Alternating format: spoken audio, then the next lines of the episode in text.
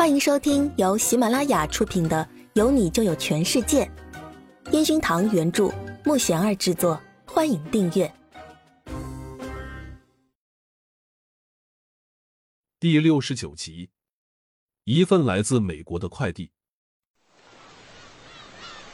当苏姿玉坐在沙滩上，认真的拉着陈焕宇说出自己想法的时候，陈焕宇被他的提议吸引住了。他感觉自己爱上苏姿玉后，怎么看苏姿玉都觉得很美。以前他在自己眼里就是一个很认真的新人，而现在怎么感觉越看越可爱，爱到骨髓里去的感觉。他摸着苏姿玉的头，这小脑袋想出来的东西还真是自己正在思考的。旁边的人看着这夕阳下唯美的一幕，都拿出手机拍摄。苏姿玉知道，他们虽然戴着帽子，但是陈焕宇那巨星的光彩依然会让周围的人围观。他害怕又成为话题，拉着陈焕宇往酒店跑去。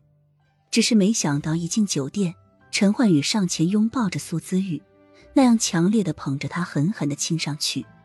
你别这样！苏姿玉感觉吻的呼吸有点急促。可是陈焕宇没有理会苏姿玉的退让，不同于之前的温柔缠绵，这次的他明显吻得更粗暴。温柔过后，陈焕宇看到苏子宇实在撑不下去了，温柔的抱起她，轻轻的放回大床。苏子宇蜷缩在大床上，他浑身还是止不住的发抖。苏子宇没想到陈焕宇给他这样的反应，让他有点承受不住这突然来的激情。对不起，宝贝，我太爱你了，有没有伤到？陈焕宇看着发抖的苏姿玉，自责的抱紧她，轻轻抚摸着她。可能是他总感觉苏姿玉的躲闪，让他想知道苏姿玉到底有多爱自己吧。可是没想到自己看到他会控制不住的想亲他。其实陈焕宇也浑身发抖，但是就算如此，他还是那么用力的抱着她。苏子玉连笑都笑不出来，只是苍白的勾勾唇角，用沙哑的声音冲陈焕宇撒娇叫着：“好疼！”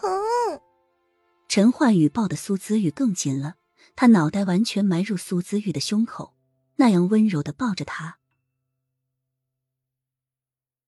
苏子玉以为沙滩上拍照的那些肯定是要曝光了吧，没想到回国后的第一天，新闻上几乎没有他的消息。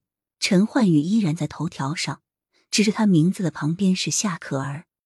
也许因为巴厘岛两个人在一起太过于幸福，苏子玉看到这条新闻的时候，基本没什么不舒服的感受了。因为现在在他身边的陈焕宇，正在认真的写着属于他们两个人的爱恋。开始上班的第一天，苏子玉来到公司，前台小姐给他一份来自美国的快递。苏子玉打开一看。只是一个玩具小熊，上面有张照片和贺卡。亲爱的小玉，多年不见，我想你了。你还好吗？有想我吗？苏子雨盯着那张熟悉又陌生的面孔，眼泪忍不住流了下来。前台小姐惊讶的看着很伤心的苏子雨，递过去纸巾安慰道：“怎么了？”苏子雨感觉到自己现在的样子很失态。冲前台小姐尴尬的道谢后，回到自己的办公桌。可是坐在办公桌上，满脑子想的都是那年爸爸车祸后家里发生的事情。苏妈妈在生他的时候因为出血过多而去世，苏爸爸一直都是姐姐和他的精神支柱。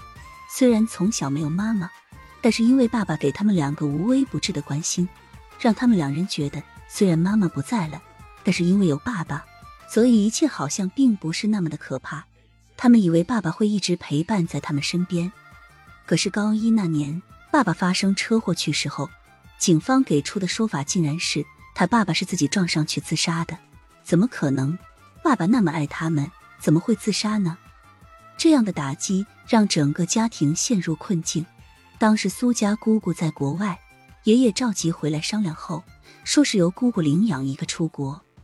本来爷爷觉得苏姿玉小，明是给苏姿玉的，但是苏姿玉一看到姐姐那呆滞的眼神，只要看到爸爸的相片就哭得不行的样子，苏姿玉摇头，把自己出国的名额给了姐姐。他根本不放心，平时黏着爸爸的姐姐在这儿会怎样生活。至少自己已经在调整自己的状态，无论多大的困境，他都要坚强的生活下去，要待在有父亲的国度里。姐姐刚出国那几年，他们多少会有点联系，可是渐渐的，姐姐不再回他的信息，不再给他书信了，只是跟他做了约定，一定要好好生活，要活得很精彩。苏子玉只有从姑姑那知道，姐姐现在过得很好，非常认真的生活。只要姐姐过得幸福，苏子玉觉得不再联系也没有关系。可是这么多年过去了，突然收到姐姐的贺卡，苏子玉还是觉得莫名的感动起来。多少个夜里，他那么想念她，想起小时候的那些回忆。苏子玉总是在深夜醒来，太想念了，导致没有勇气去联系他。苏子宇盯着贺卡出神，张队敲了敲他的桌子，示意他进去录音室调整下设备。苏子宇慌忙的往录音室走去，低头认真的调试着陈焕宇的话筒。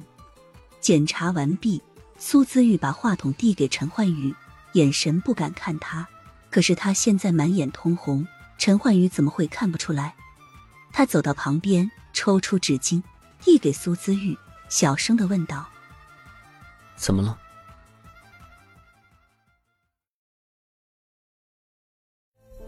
本集已播讲完毕，请订阅专辑，下集精彩继续。